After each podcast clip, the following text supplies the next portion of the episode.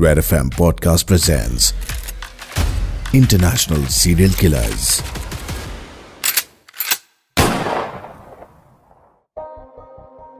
Poverty यानी गरीबी, मर्दानगी को जन्म देती है। और गरीबी ही प्रोस्टिट्यूशन को भी जन्म देती है। मैं नहीं कह रही, लूकन ने कहा था। फिलोसोफर हैं और इस केस से कुछ लेना देना नहीं है इसका। लेकिन हाँ प्रोस्टिट्यूट्स का लेना देना है। यह है द केस ऑफ़ हुआ रुइजो प्रोस्टिट्यूट किलर यह आदमी प्रोस्टिट्यूट्स को मारता था। उन्हें अकेली जगह पर बुलाकर, उनका बलात्कार कर या कभी कभी उनके साथ सेक्स करके उन्हें मार डालता था। चाइना का हुआ रुइजो इरादे का पक्का था। इसका इतना असर आप पर होगा या नहीं, ये बात तो मुझे नहीं मालूम। लेकिन अब आ गए हैं तो सुनिए। चाइना के एक सीरियल किलर की कहानी जिसे उन औरतों से नफरत थी जो पैसे कमाने के लिए सेक्स करती थी। उन्नीस सौ अट्ठानवे ये वो साल है जिस साल ये किस्सा शुरू हुआ। इंडिया और चाइना के बीच उन्नीस सौ अठानवे में ही लद्दाख कैलाश मानसरोवर रूट को खोलने की बातें चल रही थी। वाजपेयी जी की नेशनल डेमोक्रेटिक अलायंस पार्टी ने हमारे देश का दारोमदार संभाला हुआ था। हमारे दूसरे बॉर्डर के उस पार वाले दोस्त चाइना में यू रोंगजी की सरकार थी। हुआ रोइजो उन्नीस सौ तिरानवे में बीजिंग आया था।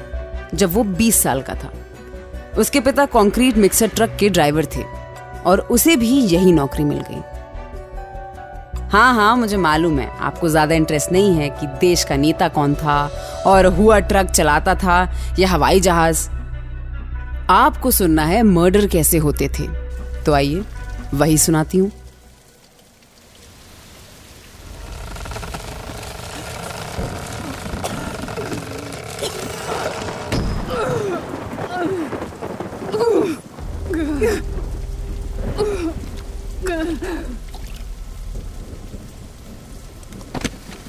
लोहे की तार को कसकर लड़की के हाथ बांधे जा रहे थे। खून में मौजूद आयरन और तार में मौजूद आयरन आपस में मिल रहे थे। बारिश में भीग रहा था, लेकिन रुक नहीं रहा था। एक तार हाथों को बाँध चुकी थी और दूसरी लोहे की तार लेकर उसने लड़की के मुँह को बांधना शुरू कर दिया। तार कसती गई। गाल लोहे की तार से कटते गए। फिर जब तार अच्छे से बाँध दी तब उसने लड़की को होश में लाने की कोशिश की। लड़की की आँख नीली पड़ गई थी। हुआ के लिए उस लड़की को घसीट कर या उठाकर बारिश में अपने ट्रक तक लाना मुश्किल था। उसने लड़की को उठने को कहा और फिर वो उसे सहारा देते हुए अपने ट्रक तक ले आया। कहना मुश्किल था कि खून ज़्यादा तेज़ी से बह रहा था या आसमान से बारिश। हुआ ने एक नज़र उस लड़की को देखा। लड़की की वाइट ड्रेस उसने पहले ही उतार कर फेंक दी थी। अपने अंडरगार्मेंट्स में खड़ी उस लड़की को हुआ ने इतनी ज़ोर का मुक्का मारा था कि उससे अब तक ठीक से होश नहीं आया था। हुआ उसे देख रहा था।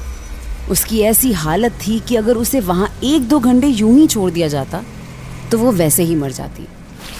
लेकिन हुआ ने उसे बड़ी मशक्कत के साथ अपने कंक्रीट मिक्सिंग ट्रक में डाला और जाके ड्राइविंग सीट पे बैठ गया।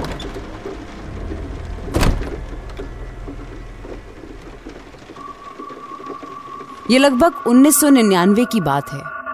वो ट्रक एक कोरियन कंपनी, सैमसंग से इंपोर्ट किया गया था। सैमसंग अपनी एफिशिएंट मशीनरी के लिए जाना जाता था। हुआ ने बटन दबाया और बड़ी एफिशिएंटली उस मिक्सर ने उस लड़की की बॉडी को सीमेंट में मिक्स करना शुरू कर दिया।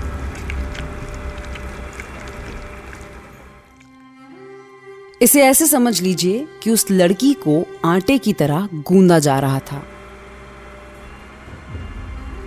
पहले मांस फटा होगा, फिर हड्डियाँ टूटी होंगी।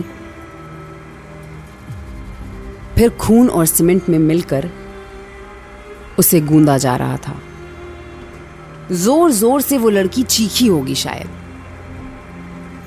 लेकिन लोहे की तार से हाथ और मुँह बाँध रखे थे। हुआ को सोच सोच के मज़ा आ रहा था। सीरियल किलर हुआ रुइजो का मर्डर करने का यही तरीका था। उसे शौक था प्रोस्टिट्यूट्स को मारने का। प्रोस्टिट्यूट से खास नफरत थी उसे। मशीन चल के खत्म हुई और हुआ सीट से उतरकर आया अपना मिक्सचर देखने। उस लड़की की डेड बॉडी सीमेंट में मिलकर किसी इमारत में लगने को तैयार थी। ये सोच एक बीमार दिमाग की नहीं, ये सोच एक शैतानी दिमाग की थी।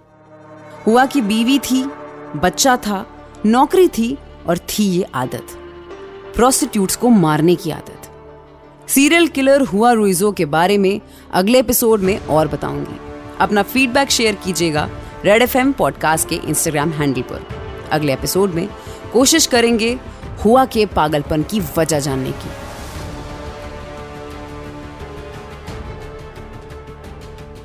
You were listening to International Serial Killers.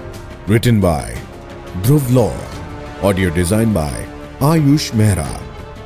Creative direction by Dhruv Law. Send your feedback and suggestions right to us at podcast at redfm.in.